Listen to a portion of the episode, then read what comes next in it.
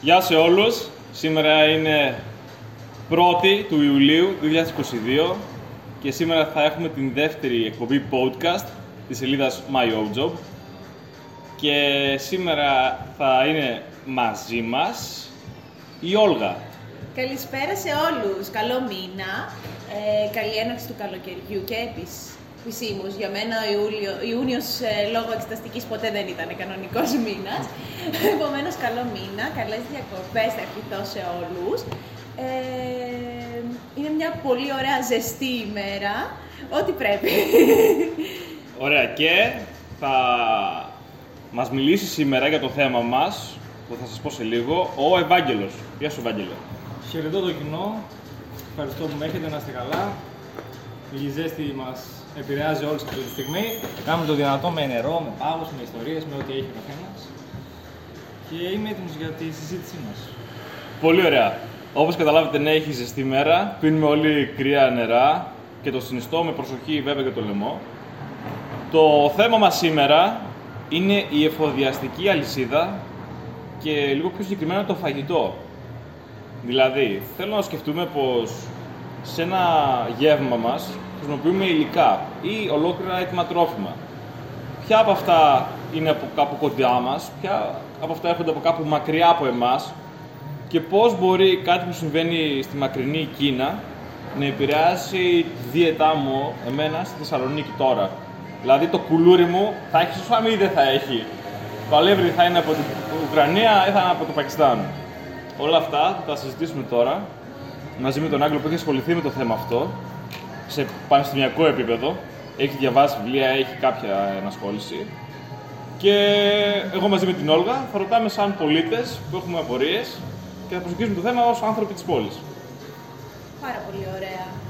Ε, ελπι- νομίζω ότι στην αρχή θα ρωτήσουμε τον Ευάγγελο ε, να μας πει δύο-τρία λόγια, απ- ε, να μας περιγράψει βασικά την κατάσταση με την εφοδιαστική ας πούμε, αυτή επιχείρηση. Το, αυτά που έχει διαβάσει, μια εισαγωγή. Για κάποιον που ας πούμε δεν γνωρίζει για το συγκεκριμένο θέμα πάρα πολλά πράγματα. Τι θα μπορούσες να πεις για να τον κατατοπίσεις; Λοιπόν, με απλά λόγια, η εφοδιαστική αλυσίδα είναι μια αλυσίδα, μια γραμμή διαδικασιών η οποία χαρακτηρίζει την αρχή μέχρι και το τέλος της ζωής ενός προϊόντος γενικά. Δηλαδή, από τον κόκκο του ρυζιού που θα μπει μέσα στο χώμα μέχρι όταν θα το φάει ο καθένας μας. Αυτό για- από την αρχή της ζωής του, από τη στιγμή που θα φυτευτεί μέχρι που θα καταναλωθεί, όλα τα ενδιάμεσα ανήκουν στην αυτή την εφοδιαστική αλυσίδα. Οτιδήποτε γίνει μέσα σε αυτήν επηρεάζει με τον τρόπο του το προϊόν, το τελικό.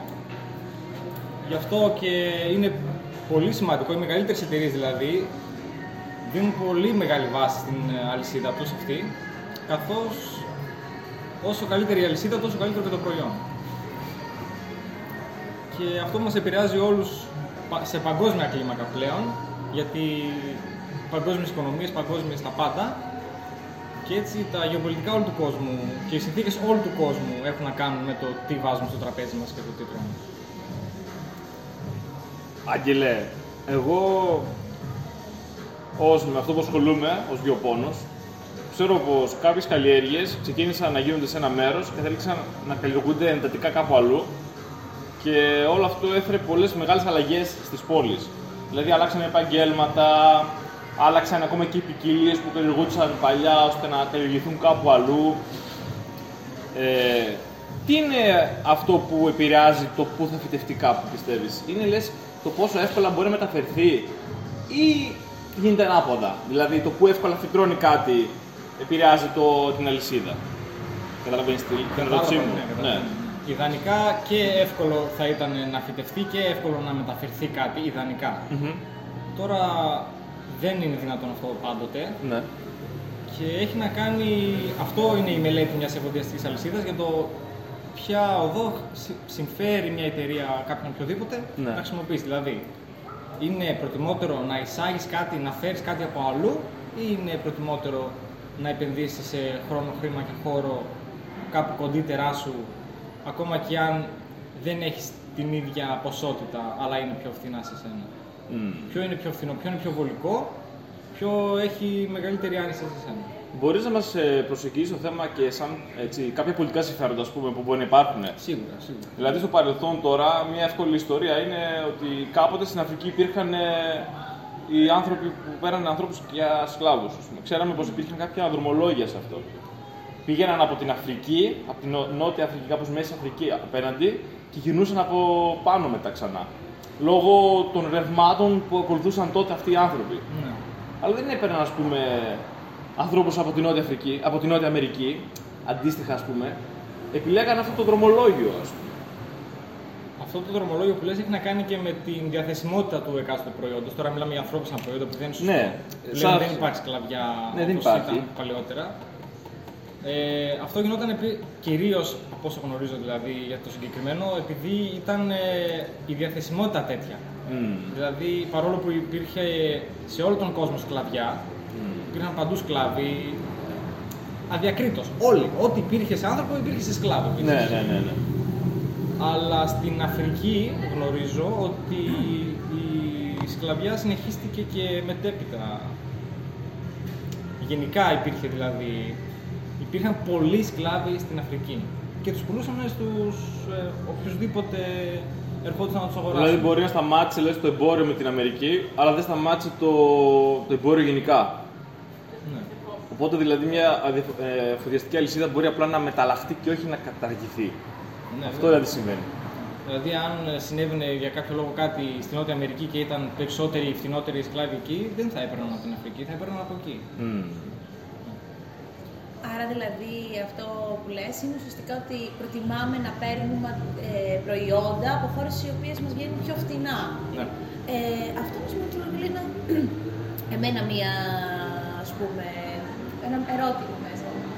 Ε, γιατί ας πούμε τα δικά μας, τα δικά μας προϊόντα δεν είναι το ίδιο φθηνά, δεδομένου ότι δεν έχει και τις ίδιες αποστολές, τα ίδια έξοδα αποστολής από ό,τι σε κάποια άλλη χώρα του εξωτερικού. Πολλές φορές ας πούμε, μπορεί να μην είναι μια χώρα της Ευρωπαϊκής Ένωσης που λίγο πολύ είναι και αρκετά ε, πιο εύκολο να τα στείλεις, αλλά μιλάμε και για χώρες όπως είναι η Αμερική, μπορεί να είναι η Κίνα ή μπορεί να είναι οποιαδήποτε άλλη χώρα, στην οποία υπάρχει ένα, δυσ- μια δυσκολία ε, στη μεταφορά. Δεδομένου ότι πέρα από το κόστος της παραγωγής ενός προϊόντος συν των μεταφορικών, πώς μας βγαίνει φτηνότερα ένα προϊόν ε, παίρνοντας το, εξω- το εξωτερικό και έτσι και βλέπουμε ότι πολλοί το προτιμούν σε σχέση ας πούμε, με το ελληνικό που παράγεται εδώ πέρα. Λογικά τα έξοδα παραγωγής να είναι στα, πα- σε παρόμοια πλαίσια, αλλά και με λιγότερα έξοδα μεταφοράς και ωστόσο να μην τα προτιμάμε. Πολύ καλή είναι αυτή η ερώτηση και πολύ επίκαιρη. Μάλλον είναι πάντα επίκαιρη αυτή η ερώτηση.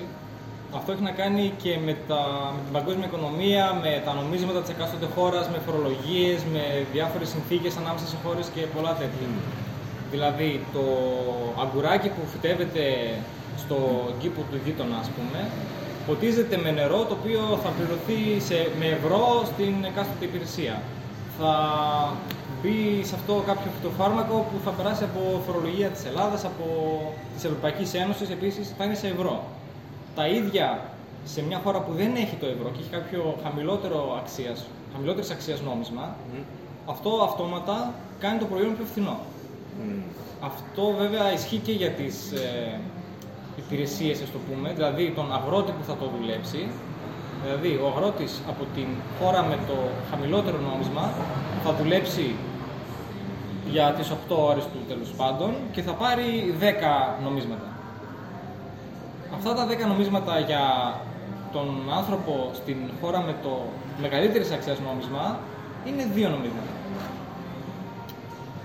αντίστοιχα. Δηλαδή, θα πάρει 10 νομίσματα ο ένας, θα πάρει και 10 νομίσματα ο άλλος, αλλά ο ένας θα είναι πιο πλούσιος. Ό,τι βγάλει ο φτωχός μέσα σε εισαγωγικά είναι αντίστοιχα και πιο φθηνό για τον πλούσιο μέσα σε εισαγωγικά.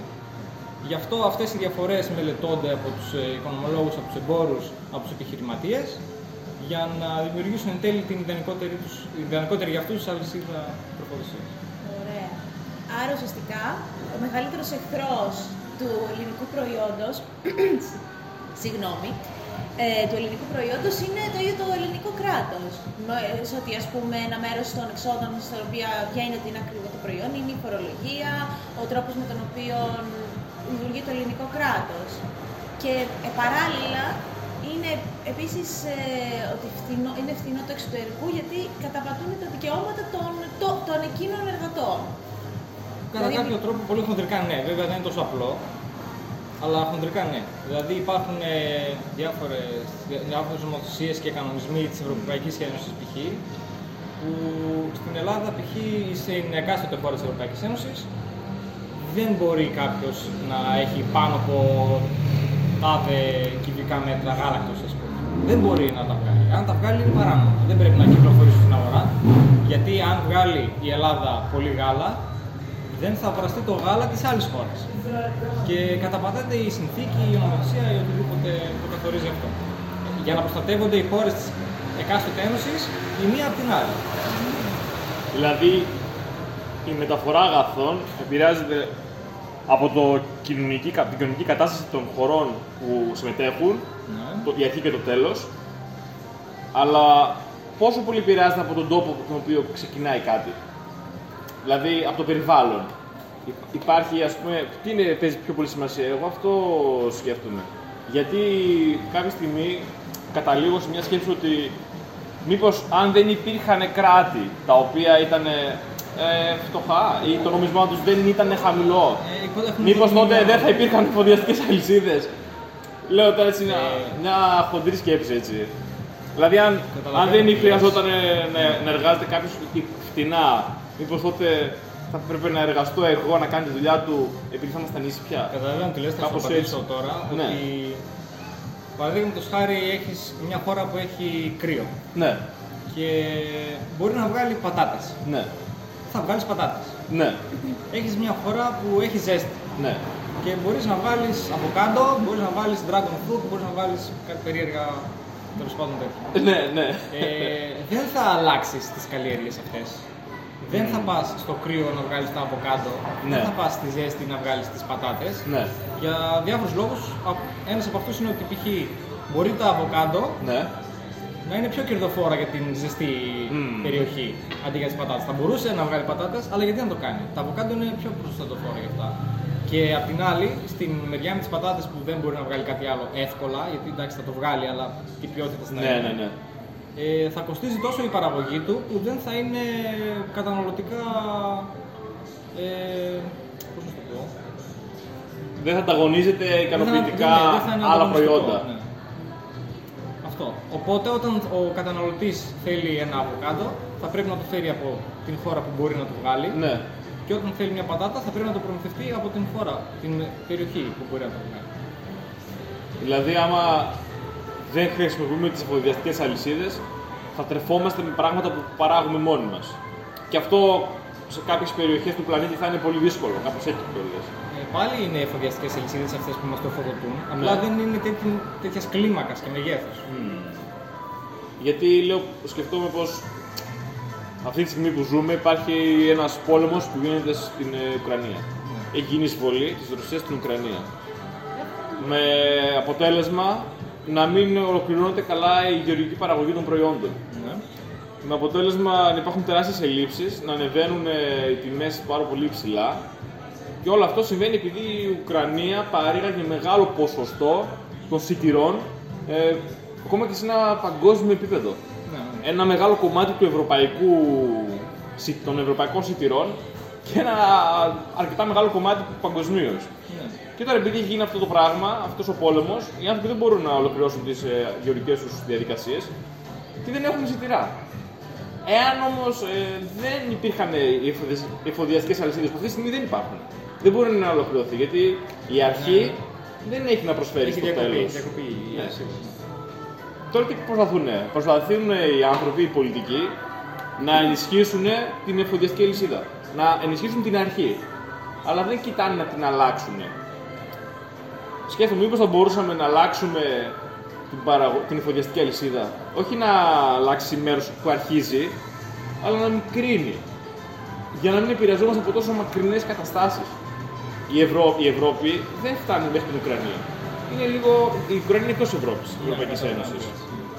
Μήπως ε, θα έπρεπε να κοιτάξουμε λίγο πράγματα να παίρνουμε από πιο κοντά μας που μπορούμε να διαχειριστούμε την κατάσταση; Γιατί τώρα εγώ ως Ευρωπαίος πολίτης μπορεί να χρειαστεί να κάνω κάτι. Αλλά για την Ουκρανία δεν μπορώ να κάνω κάτι. Είναι εκτός Ευρώπης.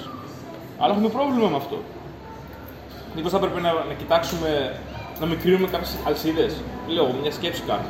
Ή πρέπει να τις μεγαλώσουμε περισσότερο; Να πάρουμε από την Κίνα που δεν έχει ας πούμε πόλεμο. Δεν, δεν ξέρω, λέω. Ναι, αλλά αν μετά γίνει πόλεμο στην Κίνα θα έχεις το ίδιο πρόβλημα. Το πρόβλημα Μετά πού θα πάμε; πολύ είναι.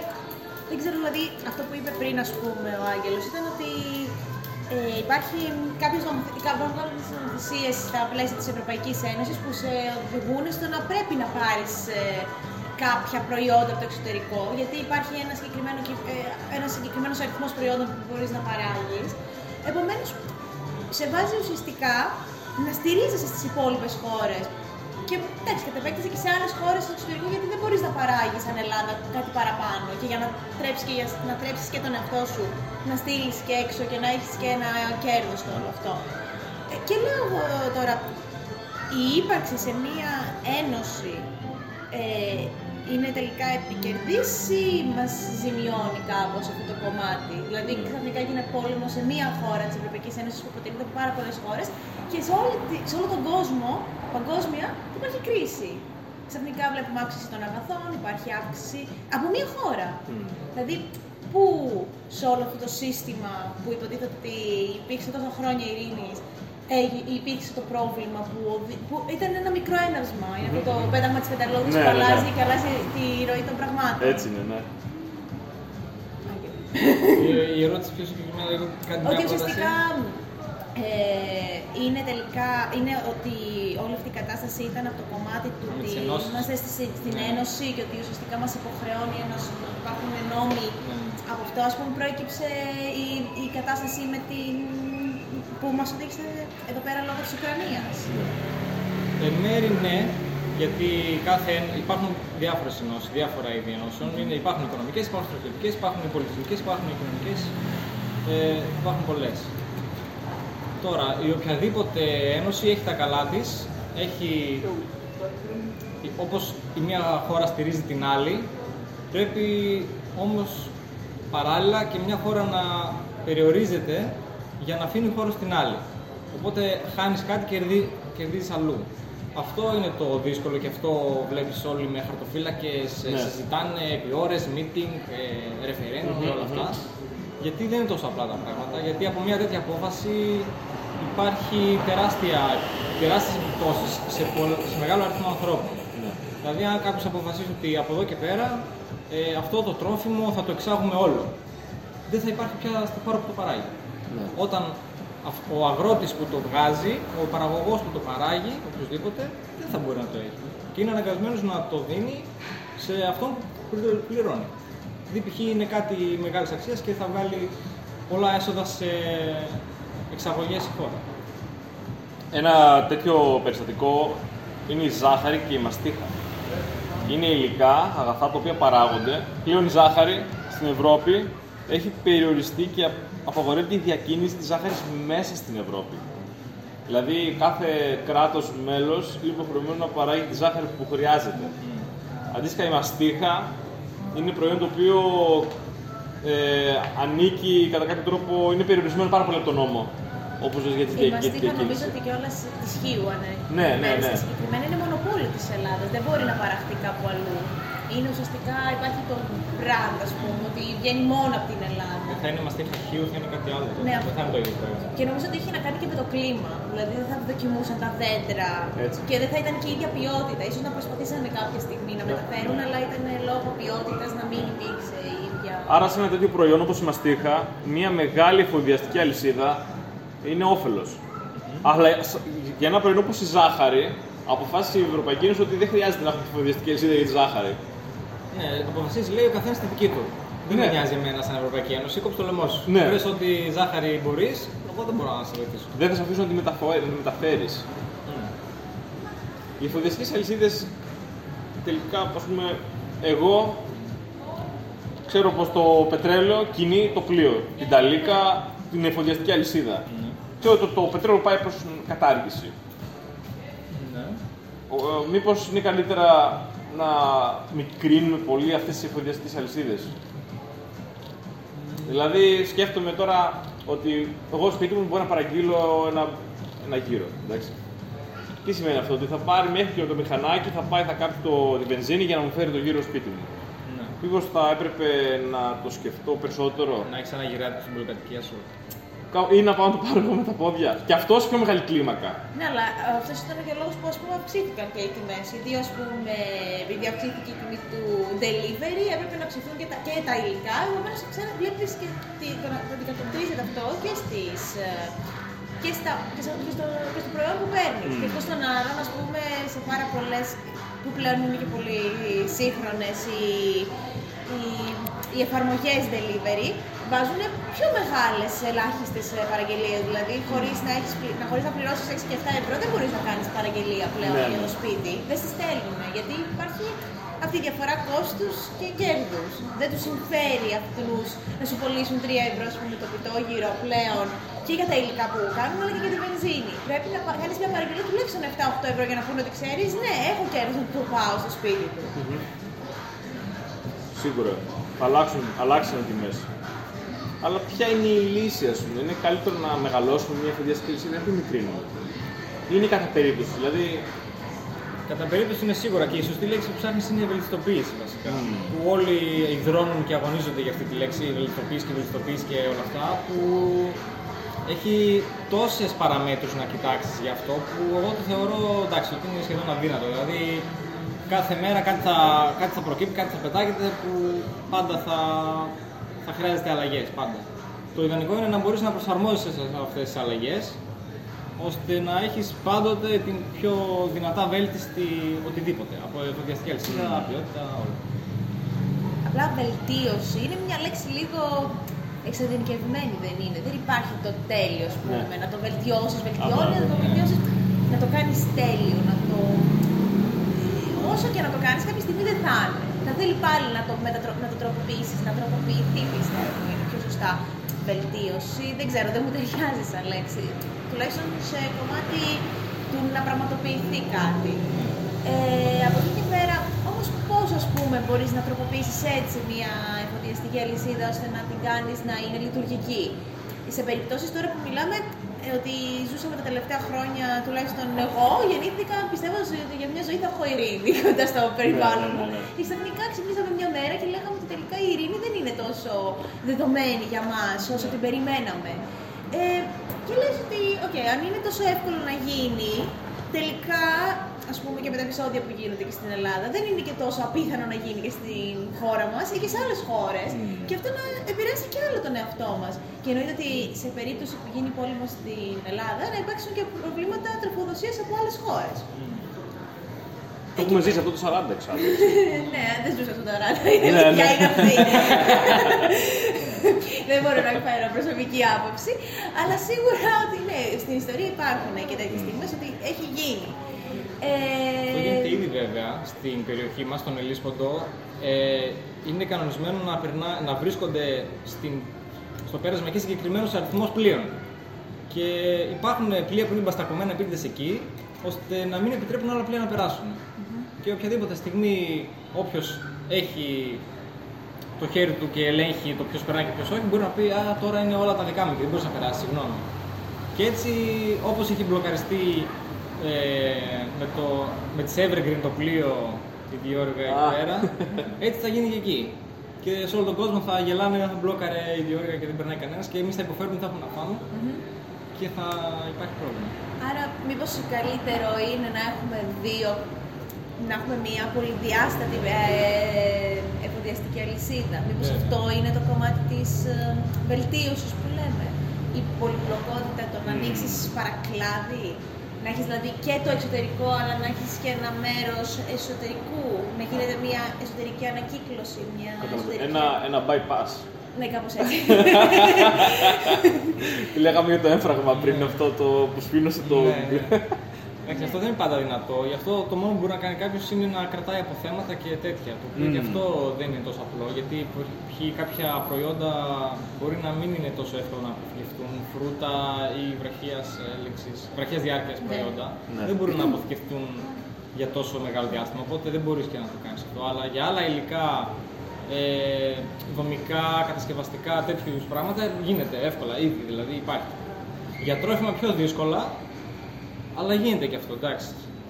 Ενώ δηλαδή να υπάρξει και μια τροφο, τροφοδοτική αλυσίδα σε πλαίσιο ας πούμε Ελλάδας. Να υπάρχει δηλαδή ένας αριθμός, okay, που υπάρχει ένας αριθμός παραγωγής στην Ελλάδα που φεύγουν και στο εξωτερικό κτλ. Και, και να υπάρξει μια παραπλήσια μονάδα, ίσως όχι τόσο μεγάλη, γιατί εντάξει το εξωτερικό είναι λίγο πιο μεγάλο, η οποία θα είναι για τροφοδότηση στην Ελλάδα. Ναι.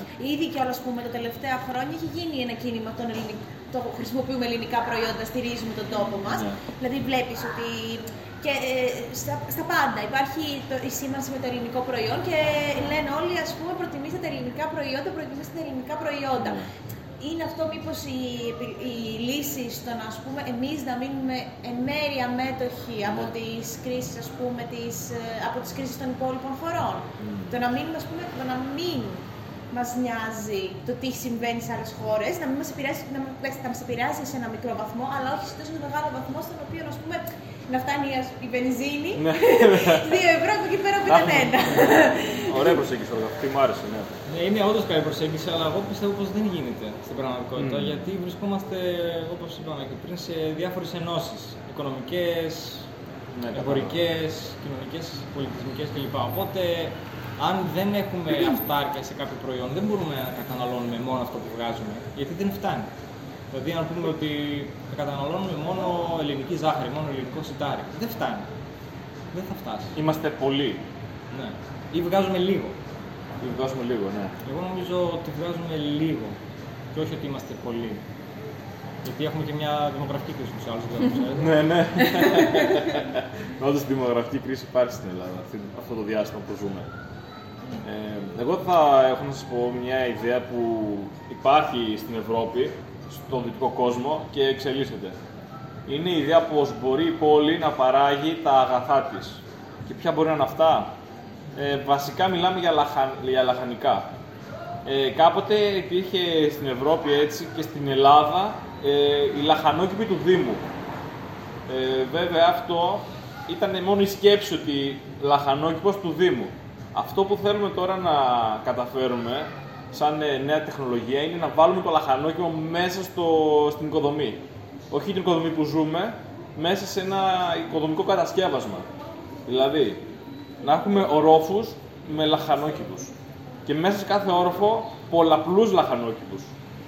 Με αποτέλεσμα έτσι τουλάχιστον να γλιτώσουμε ε, χώρο για περισσότερα σιτηρά, όπως είπες ε, Άγγελε, γιατί ε, τα σιτηρά δεν λειτουργούν σε κλειστά περιβάλλοντα. Το πρόβλημα τους είναι βασικά το φως. Το, φως. και νομίζω και το κομμάτι του περιβάλλοντος. Τώρα, σε, ας πούμε, στο μέσο της, στο κέντρο της πόλης δεν μπορείς να κάνεις κάτι τέτοιο. Πέρα το φως που εμποδίζεται από, τα υπόλοιπα, από τους υπόλοιπους, έχεις μια ατμόσφαιρα που είναι γεμάτη στους ρήπους, Μμμ. πράγμα που μειώνει σημαντικά και την προσοχή του οξυγόνου και προσλαμβάνουν και Ναι. τέτοιο, μολύνεται το Δηλητηριάζονται, το- ας πούμε. Δηλητηριάζονται, ναι. Ναι. Ε, είναι όλο αυτό το κομμάτι. Το νερό που πολλές φορές μπορεί να μην είναι και το απόλυτα καθαρό, γιατί σίγουρα οι υδροροοί- οι υδροροέ θα είναι οι ίδιε. Μπορεί να προκαλέσουν διάφορα προβλήματα σε όλο αυτό το κομμάτι. Ε, αυτό θα λυθεί, αλλά είναι προ εκεί πηγαίνει αυτό. Ότι θα μπουν όλα μέσα. Θα είναι σιρτάρια. Σιρτάρια με, με τεχνικά υποστρώματα και ντοματιές και αγκουριά και. Τις και... ήδη υπάρχουσες οικοδομές.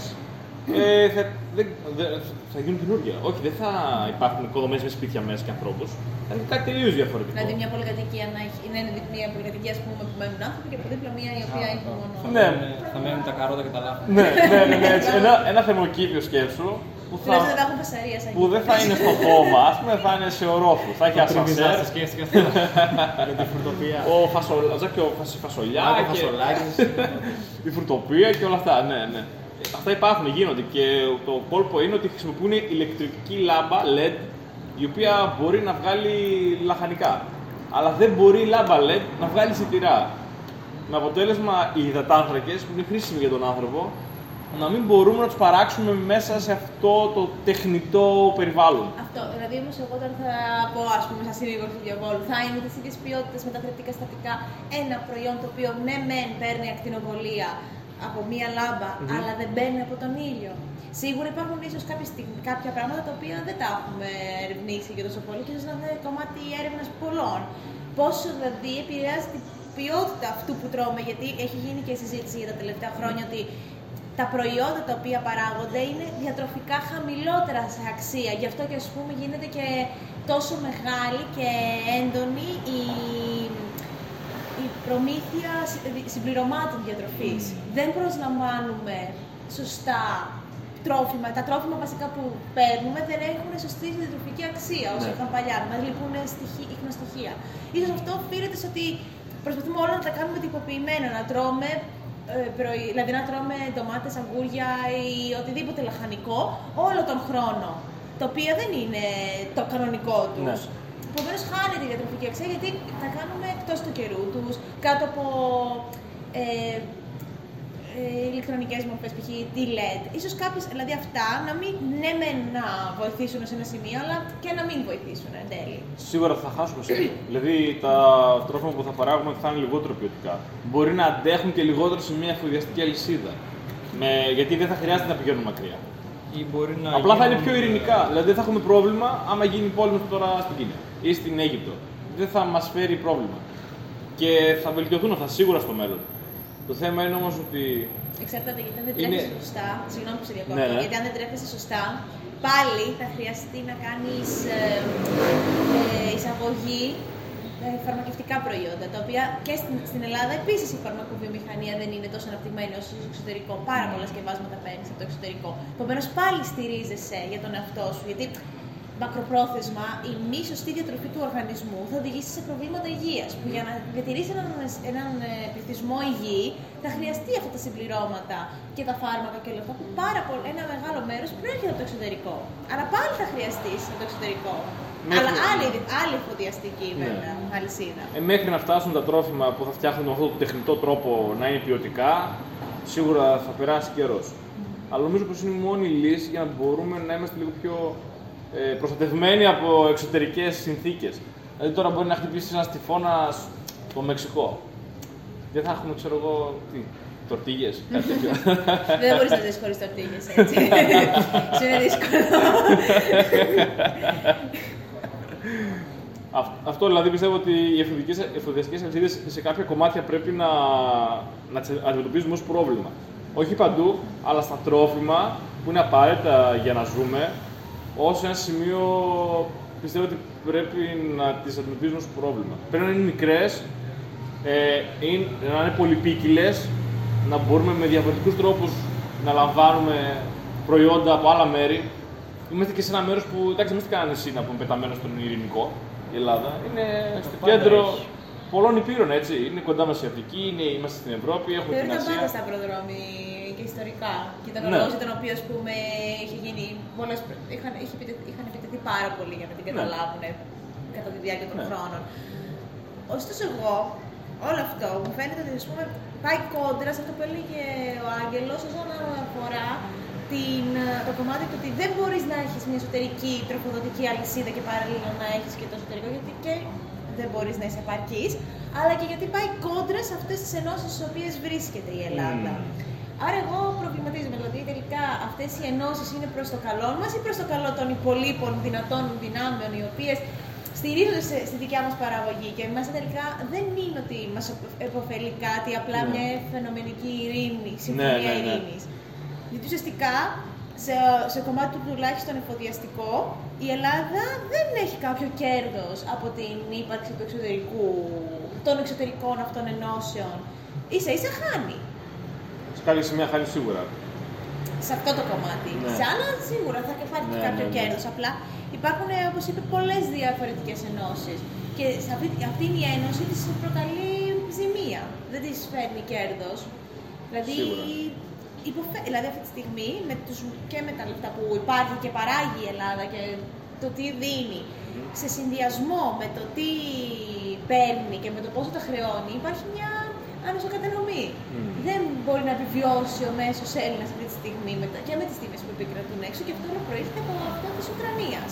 Ναι. Επομένως, ναι, σε προβληματίζει πάνω στο κομμάτι του τι είναι δυνατόν κάποιος να κερδίσει. Δεν ξέρω. με προβληματίζει δηλαδή. Είναι... Υπάρχουν κάποια υλικά, όπως λες, να σου πω κάτι πιο συγκεκριμένο για να. Γιατί είναι όπως το λες, όντως. Ε, υπάρχει τώρα μια διαδικασία που πρέπει η Ευρώπη να αποφασίσει ποια υλικά θα παράγει η Ελλάδα, ποια θα παράγει η Ιταλία, ποια θα παράγει η Γαλλία και ποια η Ισπανία. Και μιλάμε τώρα για το λάδι, το κρασί, το σταφύλι σαν βρόσιμο, κάποια άλλα τέτοια προϊόντα που είναι πάνω κάτω κοινά σε αυτές τις περιοχές Μεγάλα πρέπει- ατομικά, και πολλά. πρέπει να τα μοιράσουμε τώρα μεταξύ μας οι χώρες ποια θα παράγει τι. Και λέει τώρα ας πούμε ότι στην Ελλάδα ξυλώσανε τις ελιές κάποια στιγμή. Και κάποιοι βρήκαν ευκαιρία να τα ξυλώσανε, κάποιοι όχι. Μετά κάποιοι το μετανιώσαν, κάποιοι όχι. Δηλαδή εκεί που λες ότι μπαίνω σε μια ένωση όντως για να δυναμώσεις, ξαφνικά σου λέει ξέρεις τι. Εκεί που έχεις δύο πόδια, έχεις και το αμπέλι, έχεις και την ελιά, θα έχεις ένα μόνο, γιατί θα σου δώσει το πόδι το άλλο, θα στέκεσαι στο αλλού το, την ελιά. Αλλά λες τώρα αυτό το κάνω ή όχι; Είναι δηλαδή και λίγο η εμπιστοσύνη. Δηλαδή η εφοδιαστική αλυσίδα έχει να κάνει και με την εμπιστοσύνη που αυτό μάλλον κλονίζεται πολύ τώρα. Αυτό είναι νομίζω το κομμάτι που πρέπει να αναλύσουμε και σαν άνθρωποι γενικά.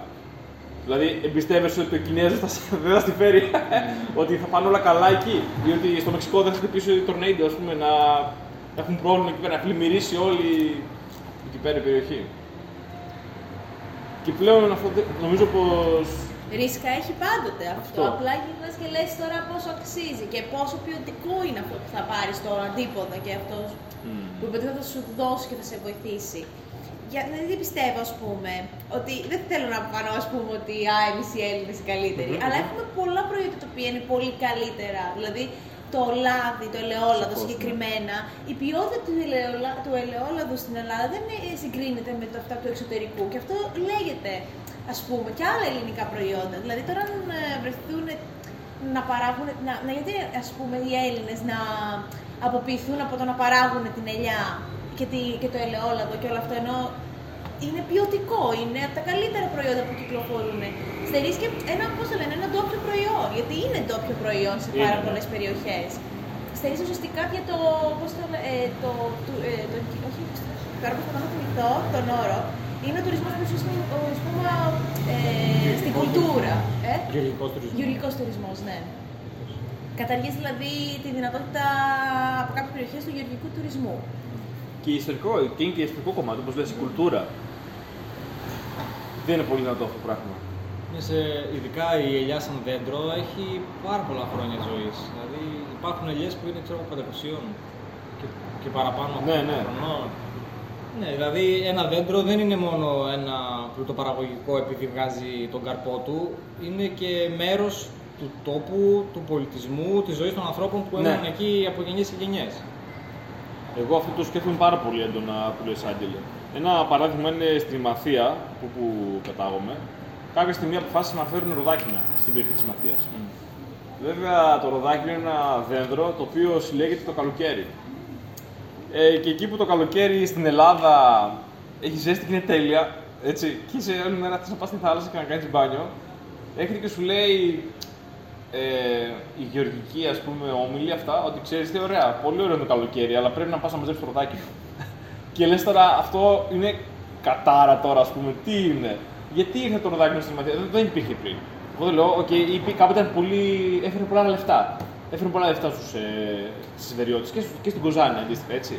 Αλλά το να μαζεύεις ροδάκινα μία ώρα από τη θάλασσα, εκεί δεσμευμένος όλα αυτά, θέλω να πω ότι ε, άλλαξε πολύ η ζωή των ανθρώπων. Εντάξει, όταν Και είχε και πρόβλημα μετά με τη Ρωσία που είχε εμπάργκο.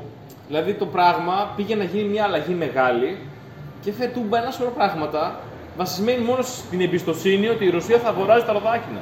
Άλλαξε δηλαδή όλη η Ελλάδα, όλος, όλο, δύο νομοί, εμπιστευόμενοι ότι εντάξει η Ρωσία θα αγοράζει τα ροδάκινα. Πάντως Και γενικά. ξαφνικά όλα πήγαιναν λάθος. Εντάξει, όμως το ροδάκινο εν τέλει πούλησε και πουλάει ακόμα και υπάρχει δηλαδή έντονο το συμμαθία στα Όχι στη Ρωσία ροδάκινα. όμως. Στη Ρωσία όχι, αλλά σε, ε, κατάφεραν να το ανοίξουν και αλλού εν τέλει. Ναι, ναι. Δηλαδή μπορεί να βασίστηκαν στη Ρωσία, αλλά βρήκανε και μία διέξοδο. Έτσι. Τώρα, όσον αφορά για το κομμάτι της θάλασσας και του καλοκαιριού, εντάξει, υπάρχουν και προϊόντα τα οποία καλλιεργούνται το καλοκαίρι, καλός ή κακός. Επομένως, θα υπάρχουν άνθρωποι που θα δουλεύουν το καλοκαίρι. Και είναι, τουλάχιστον στην Ημαθία, είναι μια περιοχή βουνίσια. Επομένως, δεν έχει να πεις ότι είναι μια παραθαλάσσια περιοχή και τους το στερεί γιατί είναι δίπλα και δεν μπορούν να πάνε.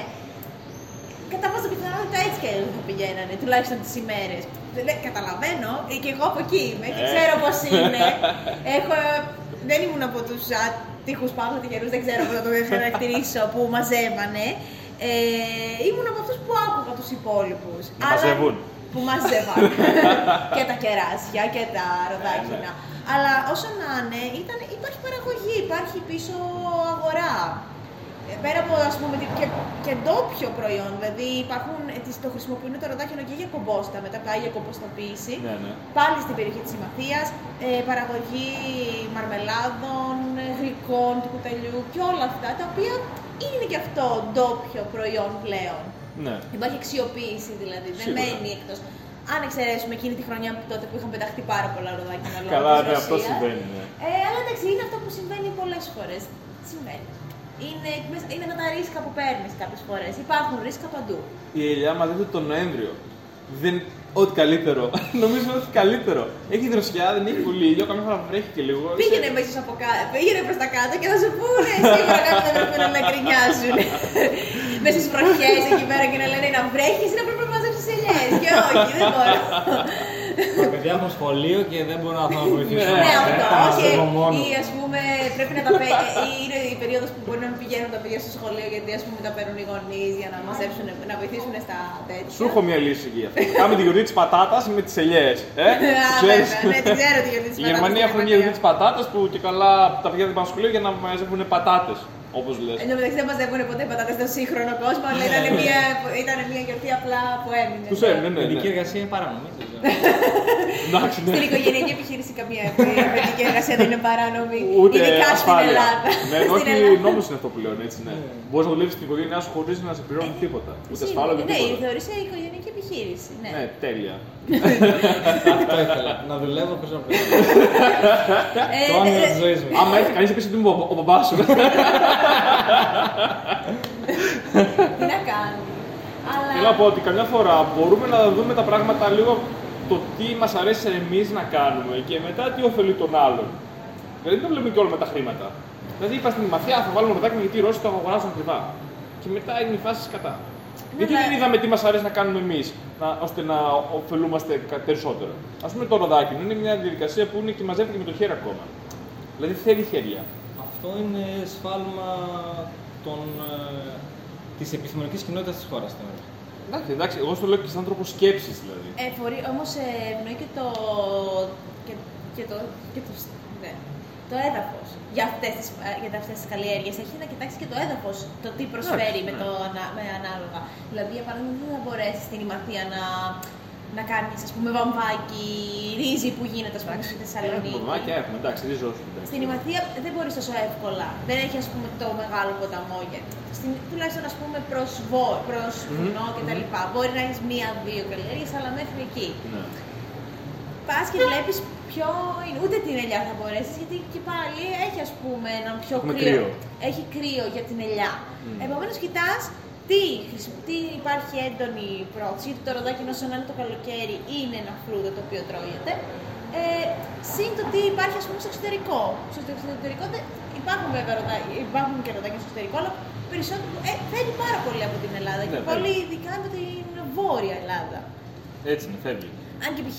α- για γι' αυτό γιατί το λέω για την προτίμηση. Υπάρχουν, έχω γνωρίσει τώρα πρόσφατα ένα άτομο στην Ημαθία το οποίο καλλιεργεί αβοκάντο.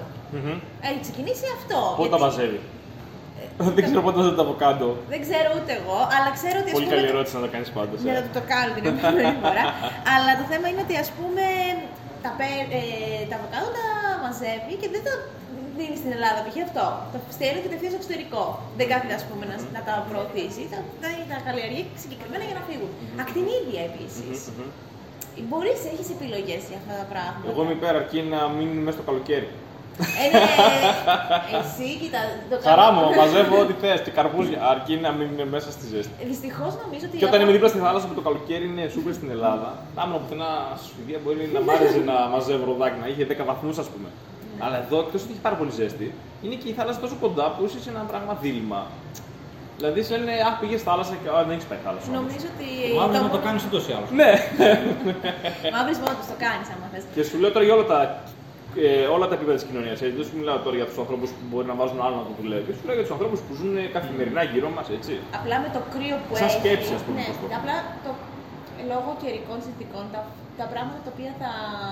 Δεν θα πρέπει να διαλέγουμε εμείς τι θέλουμε και τι μας Ναι, απλά, βολεύει. ωραία, άμα θέλεις, μπορείς Ναι, να ναι. πας πιο νότια που μπορείς να που ευνοεί το χειμωνιάτικο το να μαζεύεις φρούτα, να μαζεύεις προϊόντα το χειμώνα. Γιατί Μμ. σκέψου ότι ας πούμε στην Ημαθία, εγώ ας πούμε στην από την Άουσα που είμαι συγκεκριμένα, το κρύο αρχίζει από τον οκτωβρη Επομένως, δεν μπορεί από Οκτώβρη και μετά να υπάρξει κάτι για να το πας για να το μαζέψεις. Δεν είναι ευδοκιμή, δεν είναι εύκολο λόγω θερμοκρασιών και καιρικών συνθήκων. Επομένως, είναι φυσιολογικό να μην υπάρχουν το χειμώνα τόσα πολλά ε, προϊόντα και πηγαίνει και μαζεύονται όλα το καλοκαίρι λόγω καιρού. Αυτό ας πούμε που λες το καλοκαίρι να μαζεύεις κάπου αλλού, να έχεις κάποια άλλη παραγωγή την οποία να πρέπει να τη μαζέψεις χειμώνα Ναι. κτλ. Πρέπει να πας κάπου πιο νότια που έχει πιο ζέστη, πιο... Α, να αλλάξεις και μέρος. Να, μα- ε, δεν μπορείς να τα έχεις κιόλας αυτή τη ζωή, δυστυχώς. Εγώ πιστεύω ότι τα φτιάχνουμε, δηλαδή μπορούμε να φτιάξουμε κάτι. Ή αν έχεις αρκετά δυνατή εφοδιαστική αλυσίδα, μπορείς να έχεις την καλλιέργειά σου νότια, εσύ να μένεις όλο τον χρόνο όποτε θες στο βορρά και με ένα τηλέφωνο, παιδιά, πάμε να μαζέψουμε. Κατεβαίνετε όλο το εργατικό επιτελείο στα χωράφια, στις καλλιέργειες εκεί, τα σηκώνετε όλα και τα φέρνετε όπου θέλετε και τα μετακινείτε, τα κάνετε. Ορίστε. τα... σου βρήκε τη το λύση. γινόταν νομίζω κάπως εμείς στην Αμερικανική Επανάσταση, κάπου τέτοιο. Μπορεί. Ο εγώ λέω σαν τρόπος σκέψης, δηλαδή ερχόμαστε και επηρεαζόμαστε ότι okay, υπάρχει μια αλυσίδα που μπορεί να πάρει κάτι παράγωγμα και το πάμε μακριά. Γιατί δεν σκεφτόμαστε ότι τι θέλουμε εμείς τώρα, ας πούμε. Δηλαδή, καταλαβαίνεις πώς το σκέφτομαι. Αυτό που θέλει ο περισσότερος κόσμος είναι να έχει χρήματα. Ναι, οκ, ναι, αλλά. Όλοι αυτό θέλουμε ξαφνικά. και με τη Ναι. λιγότερη δυνατή κούραση, όσο να Αυτό, είναι. αυτό. Αυτό με πέρα, αυτό, εντάξει, που έτσι έχει είναι. ένα χωράφι στην περιοχή της Μαφίας, ξέρει, βλέπει ότι του είναι εύκολο να καλλιεργήσει τα ροδάκια. Για να τα πουλήσει στον Ρώσο ή στον ε, Άγγλο. ας πούμε. Όπω Τώρα, επίσης σκέψω ότι άλλο τον εμπιστεύεσαι να το κάνει αυτό. Δηλαδή βλέπεις ότι ξαφνικά κάτι γίνεται και κάνει όλα χάλια. Τι επιλογές έχεις; αυτό που συμβαίνει σε οποιαδήποτε Να το νομίζω σκεφτείς. επιχείρηση, αν το σκεφτείς καλά-καλά. Απλά το θέμα είναι να έχεις ευελιξία. Να πεις, OK, κόπηκε αυτή είναι η αγορά. Ναι, ναι, ναι. Πού θα βρω μία άλλη αγορά που να μου προσφέρει κοντά στο ίδιο κέρδος. Αχα. Ανοίγεις αλλού. Απλά πρέπει να είσαι ευέλικτος. Μμ. Δεν πρέπει... Η σταθερότητα δεν υπάρχει σε, καμία... σε κανέναν τομέας. Σε κανένα οτιδήποτε. τελιβεράδικο. Σε κανένα τελιβεράδικο. Από τη μία στιγμή στην άλλη μπορεί να κλείσει το αγαπημένο σου, το, Τελιβεράδικο. το, το, το αγαπημένο σου μαγαζί. Τι θα Με το κάνεις γύρο, εκεί πέρα; να Θα πάρω. πρέπει να είσαι ευέλικτος να πας να πάει από άλλο μαγαζί. Ναι, ναι. Ή μπορεί, ας πούμε, Θα προ- κλάψω λίγο, αλλά μετά θα το συνηθίσω. ε, νομίζω ότι όλοι αυτοί οι οποίοι. Ε, αυτό έγινε και εκείνος, εκείνο το χρόνο που πετάχτηκαν όλα αυτά τα ροδάκια να κλάψανε πάρα πολύ. Ναι, ναι, ναι. Επανήλθαν όμως. είναι αυτό ότι πρέπει να είσαι ευέλικτος οπουδήποτε. Μια σωστή επιχειρηματικό, η σωστή επιχειρημα- επιχειρηματικότητα είναι ένα βασικά σημαντικό στοιχείο της επιχειρηματικότητας Μμμ. είναι το να είσαι ευέλικτος. Ευελιξία. Εάν είσαι ευέλικτος, μπορείς να κάνεις τα πάντα. Μμ. Κανένα δεν σου, δεν σου εγγυάται ότι τίποτα θα είναι σταθερό. Ναι. Επομένως, όταν ξεκινάς κάτι, ξεκινάς με αυτά τα στοιχεία που έχεις τώρα, ευελπιστώντας να μείνουν σταθερά. Τώρα, αν δεν μείνουν σταθερά, ψάχνεις να βρεις. Ή σταματάς τις καλλιέργειες και αλλάζεις καλλιέργεια, ή βρίσκεις αλλού αγοραστές. Γιατί συνήθως όταν κάτι που, λέ- ε, αυτό που λένε ότι συνήθως όποιος θέλει να αγοράσει κάτι, υπάρχει αυτός που θα το πουλήσει αυτό που θέλει. Κάποιος. Κατάλαβα, ναι. Υπάρχει δηλαδή πάντα κάποιος που θα πουλάει κάτι που εσύ ζητάς. Το λένε και αυτό και στην αγορά ότι κάθε αντικείμενο έχει τον αγοραστή του. Ναι. Όσο παλιό και αν είναι, κάποιος θα βρεθεί να το αγοράσει. Α, καλό και αυτό περίεργο, αλλά ναι, έτσι είναι. είναι ότι είναι, ναι. Εντάξει. Υπάρχει αγορά για τα πάντα. Μαύρη αγορά, παράνομη αγορά, όλα αυτά. Ναι. Ευελιξία, πώς μπορεί να τη παρουσιάσεις σε μια εφοδιαστική αλυσίδα; Η Πώς ευελιξία μπορεί είναι να να έχεις, παρουσιαστεί αυτό, να έχεις ναι. πολλά κανάλια, θεωρώ. Ναι. Δηλαδή ότι π.χ. μεταφέρεις το προϊόν, όποιο και αν είναι αυτό το προϊόν, η λέξη προϊόν είναι, έχει μεγάλο έργο γενικά, Ναι, μπορεί ναι, να, περι- ναι. να περιγράψει τα πάντα. Να μεταφέρεις το προϊόν, να αποθηκεύσεις το προϊόν και να πακετάρεις το προϊόν με όσο το δυνατόν, να έχεις τη δυνατότητα για όσο το δυνατόν περισσότερες μορφές. Δηλαδή, Μμμ, μμμ. αν υπάρξει τρικυμία κάποια φορά στη θάλασσα και δεν μπορείς να το μεταφέρεις με το πλοίο πια, να έχεις την ε, ευκαιρία να το κάνεις με κάποιο άλλο μέσο. Ε, Ή μπορεί να, ή να μπορεί να πάει αργότερα, ίσως, όταν δεν θα έχει τρικυμία, ίσως. Α, το αργότερα και το νωρίτερα είναι πολύ σημαντικό. Οπότε σίγουρα είναι Ε. προτιμότερο να πληρώσεις παραπάνω για να το κάνεις εγκαίρως Αχα, οκ. παρά να θυσιάσεις το χρόνο. Είναι η εμπιστοσύνη, ε. Ναι. Είναι η εμπιστοσύνη. Δηλαδή, όταν κάποιος έχεις κάνει μια συμφωνία για να πας πέντε προϊόντα στον απέναντι Μμμ. και του τα πας 10 μέρες μετά, ο απέναντι είναι 10 μέρες χωρίς το προϊόν αυτό. Ναι, ναι. Δεν σε θέλει ούτε να σε δει μπροστά του πια. Ναι, ναι, κατάλαβα. Τελείωσε αυτή η συνεργασία. Ναι. Βασικά δεν είναι θέμα εμπιστοσύνης, είναι θέμα ρίσκου, είναι θέμα. Ε, επίκαιος, Όχι, ευχαριστούμε πολύ. Όχι, Θέμα, ευχαριστούμε πολύ. πώς το λένε, συνέπειας. Ναι. Δεν υπάρχει εμπιστοσύνη. Αξιοπιστίας. Νομίζω. Για όποιους δεν είναι εδώ κοντά μας, πέρασε μία πλανόδιος, γι' αυτό είχαμε τώρα αυτά. Οκ. Το, την παύση. Ναι, ναι. την, α- την αμήχανη πάυση. Ε, ήταν ότι είναι ουσιαστικά. Για να πούμε και τον ειρμό της σκέψης μας. Σταματάει. Δεν όλο πειράζει, αυτό. δεν πειράζει. Ε, λέγαμε ουσιαστικά ότι εγώ βασικά πιστεύω ότι δεν υπάρχει θέμα εμπιστοσύνης. Δεν, δεν υπάρχει κάποιος να τον εμπιστεύεσαι στην επιχείρηση. Απλά πιστεύεις ότι θα είναι. Αναμένεις να είναι συνεπής. Ναι. Και άμα δεν είναι συνεπή, όχι, αν όχι τη μία, όλες τις φορές ή τις περισσότερες φορές, καταλαβαίνεις ότι δεν είναι ένας άνθρωπος με τον οποίο μπορείς να συνεργαστείς. Αλλά δεν πιστεύω ότι είναι θέμα εμπιστοσύνης τόσο πολύ όσο θέμα ε, το να είσαι σωστός επιχειρηματίας. Το να είσαι σωστός απέναντι στον άλλον που σε, πιστε... σε εμπιστεύτηκε, σε προτίμησε. Όταν παραγγέλνεις αυτό το πιτόγυρο, δεν έχεις εμπιστοσύνη ότι θα βάλει μέσα αυτά που το ζήτησες, ας πούμε.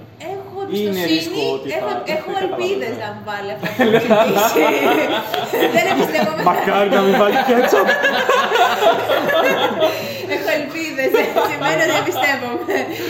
Πάντοτε μπορείς να πεις, να δεις, ας πούμε, τις κριτικές και να καταλάβεις ότι δεν μπορείς να πιστεύει σε κανένα. Πάντα θα υπάρχει μία αρνητική κριτική. Θα κοιτάω τον τηλεόραση Και αυτός εμπιστεύτηκα. μπορεί. Ούτε αυτόν τον εμπιστεύομαι. Γιατί υπάρχουν πάρα πολλές φορές που μου έχουν έρθει και, καθυστε- και καθυστερημένα και ήταν για να με βρίσουν. Τα ακούς τελειβερά, εσένα λέτε. Αλλά λες, ε, ότι ακόμα και ό- όταν συμφωνείς με κάποιον, πάλι ελπίζω ότι θα κάνει αυτό που... Ε, Νομίζω ότι το κομμάτι της εμπιστοσύνης, η εμπιστοσύνη κερδίζεται, δεν είναι ότι την Ναι. έχεις δεδομένη. Εμπιστεύεσαι έναν άνθρωπο τον οποίο. ή, ή σε αυτή την περίπτωση κάποιον, ο οποίος πούμε για 10 χρόνια ήταν συνεπής. Επομένως, εμπιστεύεσαι μετά από 10 χρόνια ότι θα είναι συνεπής. Ωραία, ωραία, ωραία. Αυτό και πώς εμπιστευόμαστε οι άνθρωποι; Εντάξει, τώρα αυτό είναι μια πολύ μεγάλη Κατάλαβες. ιστορία. Εγώ θεωρώ ότι η αλυσίδα είναι εμπιστοσύνη. Και θέλω να δω πώς δημιουργούνται οι, α- οι, οι εμπιστοσύνες. Δηλαδή πώς εμπιστευόμαστε ένα κράτος άλλο ότι θα πάει καλά. Δηλαδή παίρνω εγώ φαγητό από την Ουκρανία, αλλά μπορεί η Ουκρανία να μην θέλει να έχει ειρήνη, να θέλει να έχει πόλεμο για κάποιο λόγο. Και έχασα τότε. Αυτό. Δεν εμπιστεύομαι λάθος άτομο. δεν υπάρχει, δηλαδή δεν μπορείς να ξέρεις μεταγενέστερα τι θα γίνει. Δηλαδή, σε αυτή τη συγκεκριμένη περίπτωση Πώς έγινε. εμπιστευτούμε. Κοίτα, 100% εμπιστοσύνη δεν, μπορείς να, υπ- δεν μπορεί να υπάρχει. Και να εμπιστεύεσαι κάποιον 100%. Μπορεί να εμπιστεύεσαι, αλλά θα πάει λάθος, εντάξει. δεν- Ναι, αυτό μπορεί να πάει λάθος. Δηλαδή, δεν, μπορεί ας πούμε. Δεν από με νοιάζει πώς θα πάει. Α, δεν έχει σημασία. Εσύ είναι εμπιστευτή καταρχήν. Και άστο Ναι. πώ θα πάει, δεν μπορείς να κάνεις κάτι γι' Ε, αυτό. ναι, αλλά αυτό είναι ότι ουσιαστικά εσύ μπορείς να πεις ότι θα εμπιστευτώ κάποιον άνθρωπο. Πώς; Εσύ θα το νιώσεις. Δηλαδή, να σου πω κάτι, στη Η Μαστία εμπιστοσύνη- λέγαμε Α, είναι οι Ρώσοι που έχουν μια ορθόδοξη πίστη, ξέρω εγώ, ή υπήρχαν πολλοί άνθρωποι από την Ελλάδα που στο παρελθόν ήταν στην Ελλάδα και μετά πήγαν στη Ρωσία και Ωραία. υπήρχαν τέτοια. ας Και πούμε, είπαν. Και υπήρχε για πολλά χρόνια η Ναι. αγορά με τη Ρωσία. Τους εμπιστευτήκαμε και ήταν εντάξει. Ναι, και ναι. μια φορά έγινε κάτι λάθος. είναι αυτό. Γιατί διαιράγει η εμπιστοσύνη μας πάλι. Δεν υπάρχει εμπιστοσύνη. Εσύ εμπιστεύτηκες και εμπιστεύτηκες μέχρι εκεί. Εσύ το εμπιστεύτηκες. Αυτοί έκαναν ό,τι μπορούσαν μέχρι εκεί πέρα που μπορούσαν. Δηλαδή η Ελλάδα διεράγει, διερ, έσπασε την εμπιστοσύνη με τη Ρωσία. Δηλαδή είχε γίνει πάλι η εισβολή στην Κρυμαία και πήγε η ελληνική κυβέρνηση και λέει Δεν κάνετε καλά Ρώσοι που μπαίνετε στην Κρυμαία, ας πούμε. Ναι. Και με αυτόν τον τρόπο η Ρωσία λέει Έτσι είσαι. Η εμπιστοσύνη μου χαλάει με εσένα και τέλος, το χάσαμε. Ωραία. Αυτό συμβαίνει και στις ανθρώπινες σχέσεις. Αυτό λέω. Εσύ μπορείς να εμπιστεύεσαι. Εσύ, ο καθένας νομίζω βάζει τα όρια της εμπιστοσύνης που αυτός νιώθει άνετα να Ακριβώς, βάλει. ναι. Δηλαδή, εγώ τουλάχιστον στο, στην ψυχολογία που κάνω, ε, το θέμα είναι να χτίσεις την εμπιστοσύνη. Α, μπράβο, ναι. Δίνεις βαθμούς εμπιστοσύνης στον απέναντι που έχεις. Και ανάλογα με το τι κάνει, με το πώς αντιμετωπίζεις αυτή την εμπιστοσύνη, του δίνεις είτε περισσότερο είτε λιγότερο. Τώρα εννοείται ότι κανένας δεν μας υπογράφει ότι δεν θα μας απογοητεύσουν οι άνθρωποι. Είναι Είτε στο- λιγότερο είτε περισσότερο πώς το εννοείς; Για πιο Όταν- σημαντικά θέματα, ας πούμε. για κάπως πιο έτσι. σημαντικά ή για λιγότερα. Δηλαδή, ε, ε, εσύ εμπιστεύεσαι τον Άγγελο ότι θα κάνει κάτι. Ο Άγγελος για τις 5 τις 8 φορές δεν το κάνει. Η εμπιστοσύνη που του είχες δεν είναι σε αυτά που μπορεί να, ας πούμε, να, να σου δώσει ο Άγγελος. Ναι. Επομένως, κατεβαίνει η εμπιστοσύνη σου. Δεν Το είναι... εμπιστευτώ για λιγότερα Για θέματα. λιγότερα πράγματα ή για αυτά τα οποία, Για ας λιγότερη πούμε, σημασίας. ή όχι αυτό, οτιδήποτε ο καθένας. Θα τον εμπιστευτεί, δεν θα τον εμπιστευτείς για το ίδιο. Δηλαδή, ας πούμε ότι έχετε κανονίσει να βγεις με τον Άγγελο, θα σου πω Ναι, συγκεκριμένα ναι, ναι, ναι. τώρα, να, βγείτε, να βγείτε. Ναι. Και όσες φορές έχετε πει, τις περισσότερες φορές ο Άγγελος έχει πει όχι. Δεν θα τον Ναι. εμπιστευτείς ότι θα βγείτε σίγουρα. Θα είσαι σίγουρος ότι μπορεί να σου πει όχι. Ναι, ναι, ναι. ναι. Μπορεί, αυτό που ας πούμε πολύ καλά. Μπορεί να λέει- βάλει κέτσαπ στο πτώγυρο, ας πούμε. ναι, αυτό. Μπορεί να σου βάλει και έτσι αυτό το ίδιο. Ένα πράγμα για τον οποίο. Το, το μόνο πράγμα, αυτό που λέει ο ψυχολόγος μου, ένα πράγμα το οποίο μπορείς να πιστεύεις 100% ότι θα γίνει είναι ότι θα πεθάνεις. Αχα. Δεν μπορείς να πιστευτείς τίποτα άλλο. Ναι, αυτό είναι το σίγουρο μόνο, ε. είναι το μόνο, το, σημείο- το, το μόνο πράγμα το οποίο σίγου- είναι το μόνο σίγουρο σε αυτή τη ζωή. Ότι θα πεθάνουμε. όλοι. ναι, ναι. Όλοι πεθαίνουμε. Δεν υπάρχει Και ότι θα άλλο. ζήσουμε κιόλας. Ότι ζεις, θα ζεις κάθε μέρα. Αλλά ότι το μόνο σίγουρο είναι ότι θα πεθάνεις. Ε, ναι, για να υπάρχει το γη, υπάρχει το Γιάννη αυτό. Για να υπάρχει το Ναι, μάλλον υπάρχει το άσπρο. ζεις. Δεν λέω ότι το βλέπει, μην το βλέπεις με την αισιόδοξη πλευρά. Το σίγουρο ότι ζεις και το σίγουρο ότι πεθαίνεις κιόλας. Ε, Το σίγουρο είναι ότι Κάπως γεννήθηκες, έτσι όχι πάει. το σίγουρο είναι ότι γεννήθηκες και το σίγουρο είναι ότι θα πεθάνεις. Είναι οι δύο Ναι, άκρες αυτό, του αυτό, είναι. ναι, ναι, ναι, Το τι ναι. θα γίνεις στο ενδιάμεσο, τίποτα δεν σε εξασφαλίζει. Εντάξει, ναι. Μπορεί να, ακόμα και η μάνα σου που λέει ο λόγος, που λες η Εντάξει, μάνα μου εντάξει. με αγαπάει και τέτοια, Ναι, μπορεί ναι, να, ναι, με- να ναι. σε προδώσει πισόπλατα, δεν Εντάξει, το εντάξει. ξέρεις. Άνθρωποι είναι κάτι. Εντάξει, συμβαίνουν αυτά. Ε, ναι, αυτό. Ε, και αν γίνεται στι προσωπικές σχέσεις αυτό το πράγμα, τότε σίγουρα γίνεται και στο κομμάτι των επιχειρήσεων. Εγώ που λες πιστεύω πολύ ότι η εμπιστοσύνη φτιάχνεται και με το φαγητό.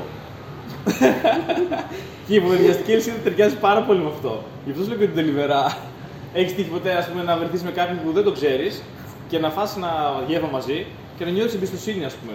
Ε, Να νιώθεις μια, μια ζεστασιά. Συμβαίνει. Συμβαίνει. αυτό. Εγώ νομίζω ότι είναι α, ανθρώπινο πηγαίο αυτό. Είναι, όχι, αυτό είναι ε, οτιδήποτε προσωμιάζει την παιδική ηλικία. Δηλαδή, ας πούμε, αν εσύ έχεις μια καλή παιδική ηλικία και η καλή σου παιδική ηλικία συμφάνεται με το σπιτικό φαγητό της μαμάς, Ναι. ένα καλό φαγητό που θυμίζεις σπιτικό φαγητό της μαμάς. Ένα καλό πιτόγυρο. Ένα καλό φαγητό. οτιδήποτε. Σου Ναι, προκαλεί το συνέστημα της σιγουριά και της ασφάλειας. Σου Μμμ. θυμίζεις σπίτι. Σπίτι ίσον ασφάλεια για τους Ναι. περισσότερους. Επομένως είναι αυτό. Δηλαδή, ίσως γι' αυτό λένε ότι και η οικειότητα και τα λοιπά, η φροντίδα, το να σε φροντίζει κάποιος, επίσης έχει να κάνει με το ότι σου το έχει να πιστεύει. Γιατί αρχίζεις να νιώθεις, εφόσον έχεις και καλές σχέσεις με τη μητέρα σου, Ή τον τελειβερά. το τελειβερά που σου φέρνει φαγητό και τη μαμά δεν φέρνει φαγητό ποτέ. Ναι. Σε παρακαλώ. Η ανεφοδιαστική αλυσίδα της μαμάς λειτουργεί.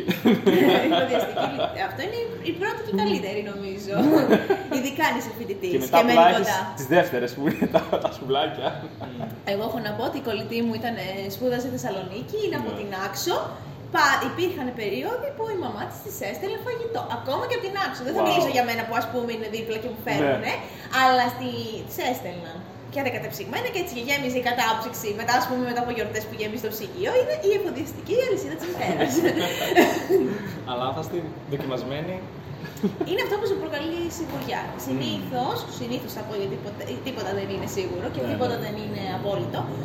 Ε, η οικογένεια είναι αυτό που σου προκαλεί την ασφάλεια. Το ότι νιώθω ασφάλεια δεν θα με ε, απογοητεύσουν, δεν θα, δεν θα βρεθώ στο κενό. Η ασφάλεια δεν είναι γύρω από το φαγητό, έτσι κάπου το λες. Κοίτα, Ναι, έχεις όχι. αυτά. Εμένα για παράδειγμα το φαγητό δεν είναι ότι απαραίτητα μου προκαλεί ασφάλεια. Ναι, ναι, ναι. Είναι αυτό, είναι οι εικόνες που έχεις βάλεις στο μυαλό σου.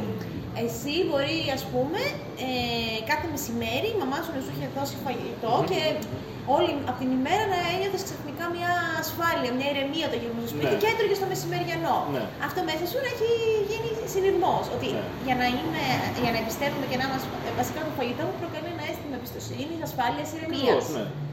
Αυτό είναι συνήθως οι περισσότεροι άνθρωποι, γιατί σαν παιδάκια, με το που σχολούσαμε από το σχολείο, τρέχαμε και πηγαίναμε στο σπίτι, όπου η μαμά είχε μαγειρεμένο έτοιμο φαγητό, μας έβαζε και μας ε, περιποιούταν και αυτό. Και ξαφνικά δηλαδή από ένα σχολείο στο οποίο ήσουν με παιδάκια τα οποία μπορεί να σου συμπεριφερόντουσαν καλά ή άσχημα ή Ναι, ναι, ναι. οτιδήποτε, να βρισκόσουν στο σπίτι και είχε τη μαμά να σε φροντίζει. ναι. Είναι φυσιολογικό.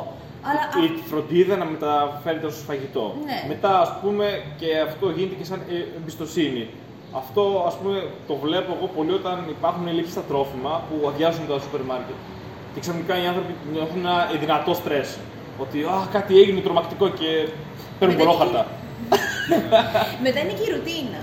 Είναι και η ρουτίνα. Ναι, ρουτίνα, ναι. Δηλαδή, άμα σε έχει συνηθίσει ότι κάθε Σάββατο θα πάω στο σούπερ μάρκετ και θα πάρω αυτά τα πράγματα, θα πάρω ας πούμε τα γιαούρτια μου. ή Εμπιστεύεσαι τέτοια, κάποιους εμπιστεύεσαι- θεσμούς, κάποιους Ναι, ε, και ξαφνικά δεν διαδικασίες. υπάρχει και λες, πού είναι.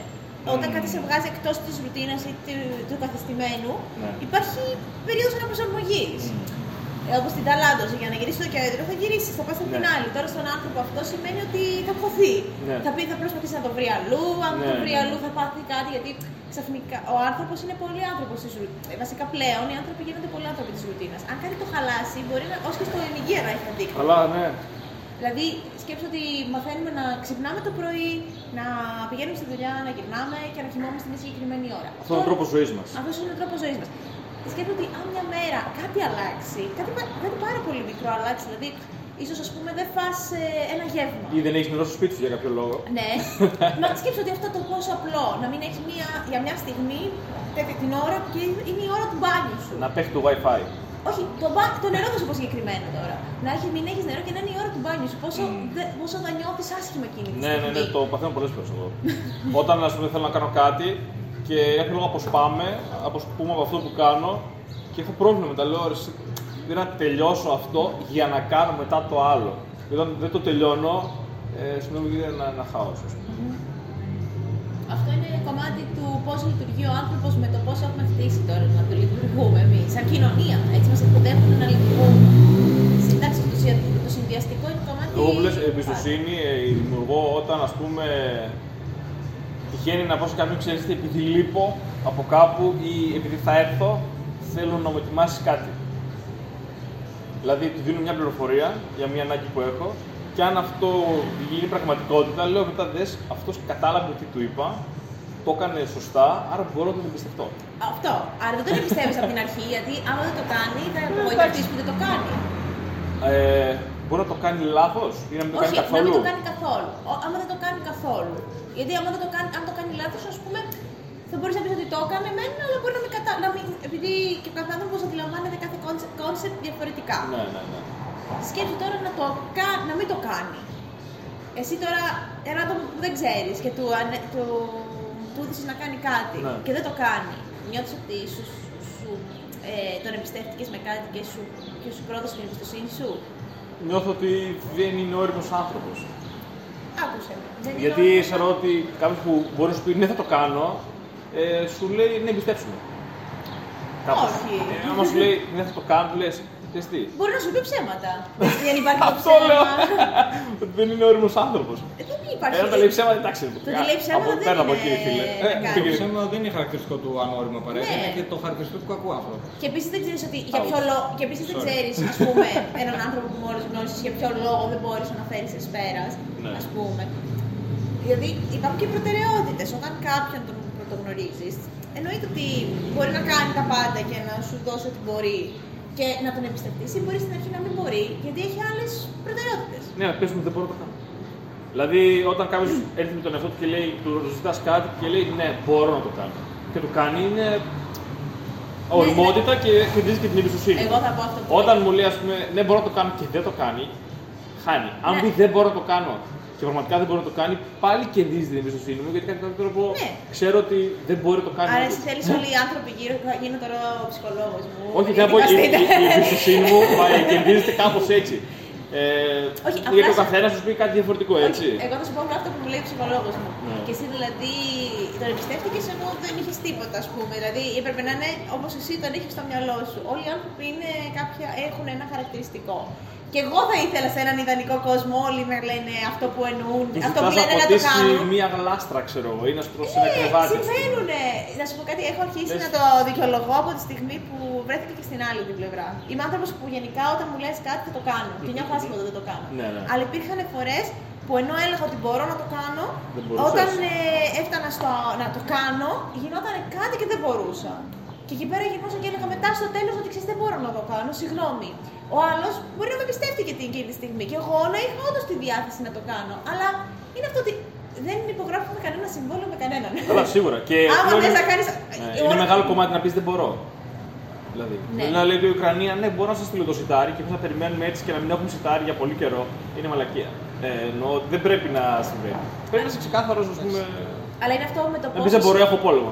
Τέλος. Είναι διαφορετική κλίμακα το, η τόνη σιταριού από, από μια έξοδο το βράδυ. ας πούμε.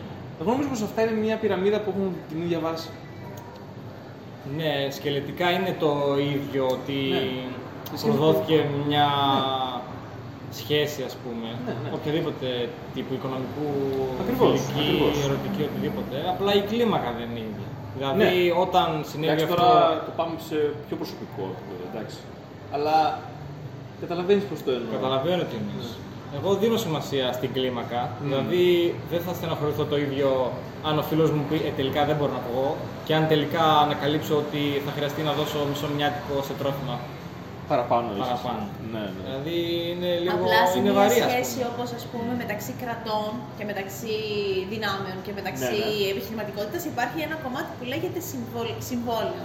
Το οποίο συμβόλαιο είναι λίγο πιο δεσμευτικό από ότι ας πούμε μια κοινωνική σχέση. Έτσι Δεν το θα άρεσε- ορίζουμε εμείς ότι είναι.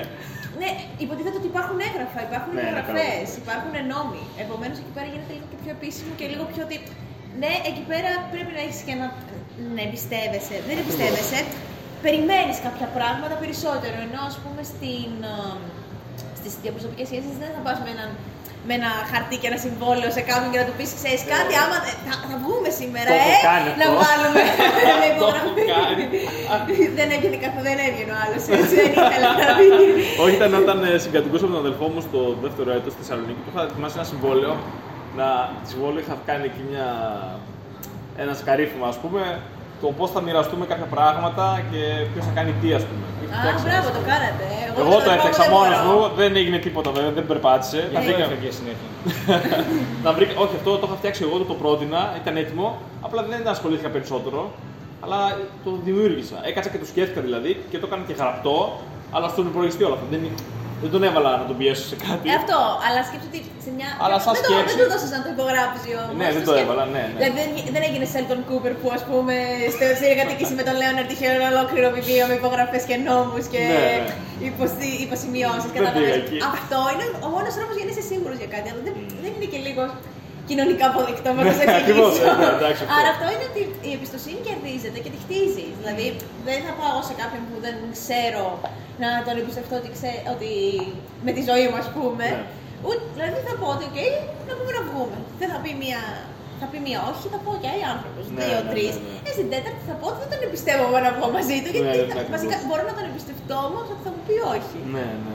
Εμπιστεύομαι διαφορετικά. Εμπιστεύομαι ότι ακριβώς. όπου- οποιαδήποτε φορά και να τους ζητήσω να βγούμε θα μου πει όχι.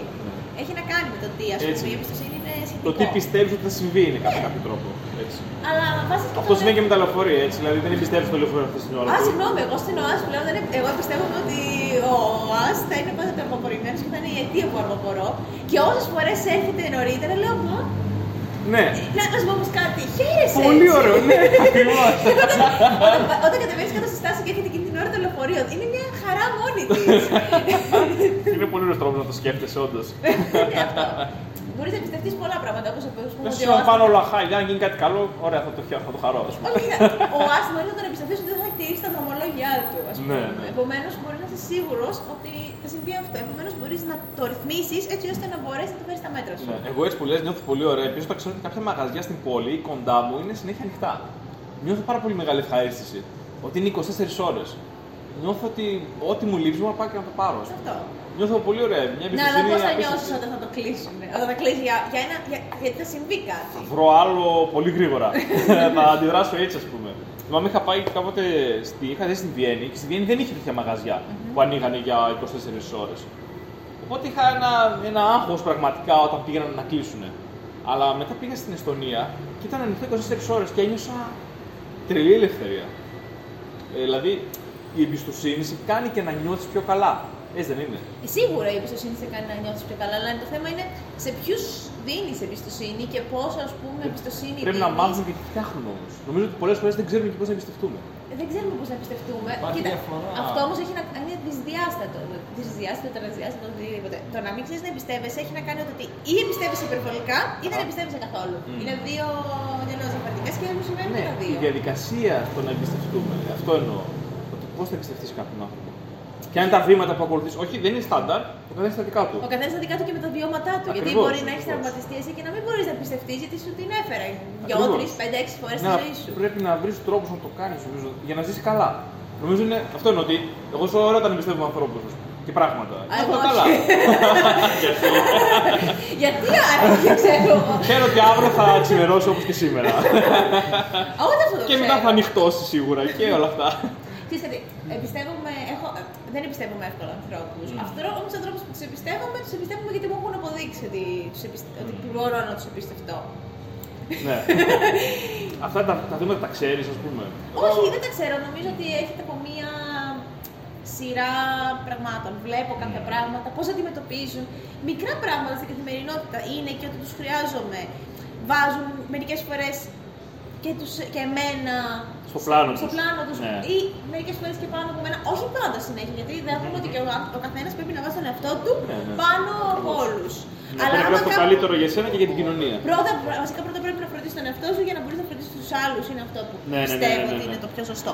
Απλά είναι το θέμα ότι πόσο ας πούμε σημασία σου δίνουν, αν δηλαδή εσύ τρέχεις για αυτούς, αυτοί τρέχουν για σένα. Δηλαδή υπάρχουν και αυτό. Έτσι, Και- με αυτόν τον τρόπο εμπιστεύεσαι, ας πούμε. Με το να σε δείξουν φροντίδα. Αυτό λες. όχι, να μου δείξουν ναι, φροντίδα. Σε- Φροντίδα είναι να με σεβαστούν.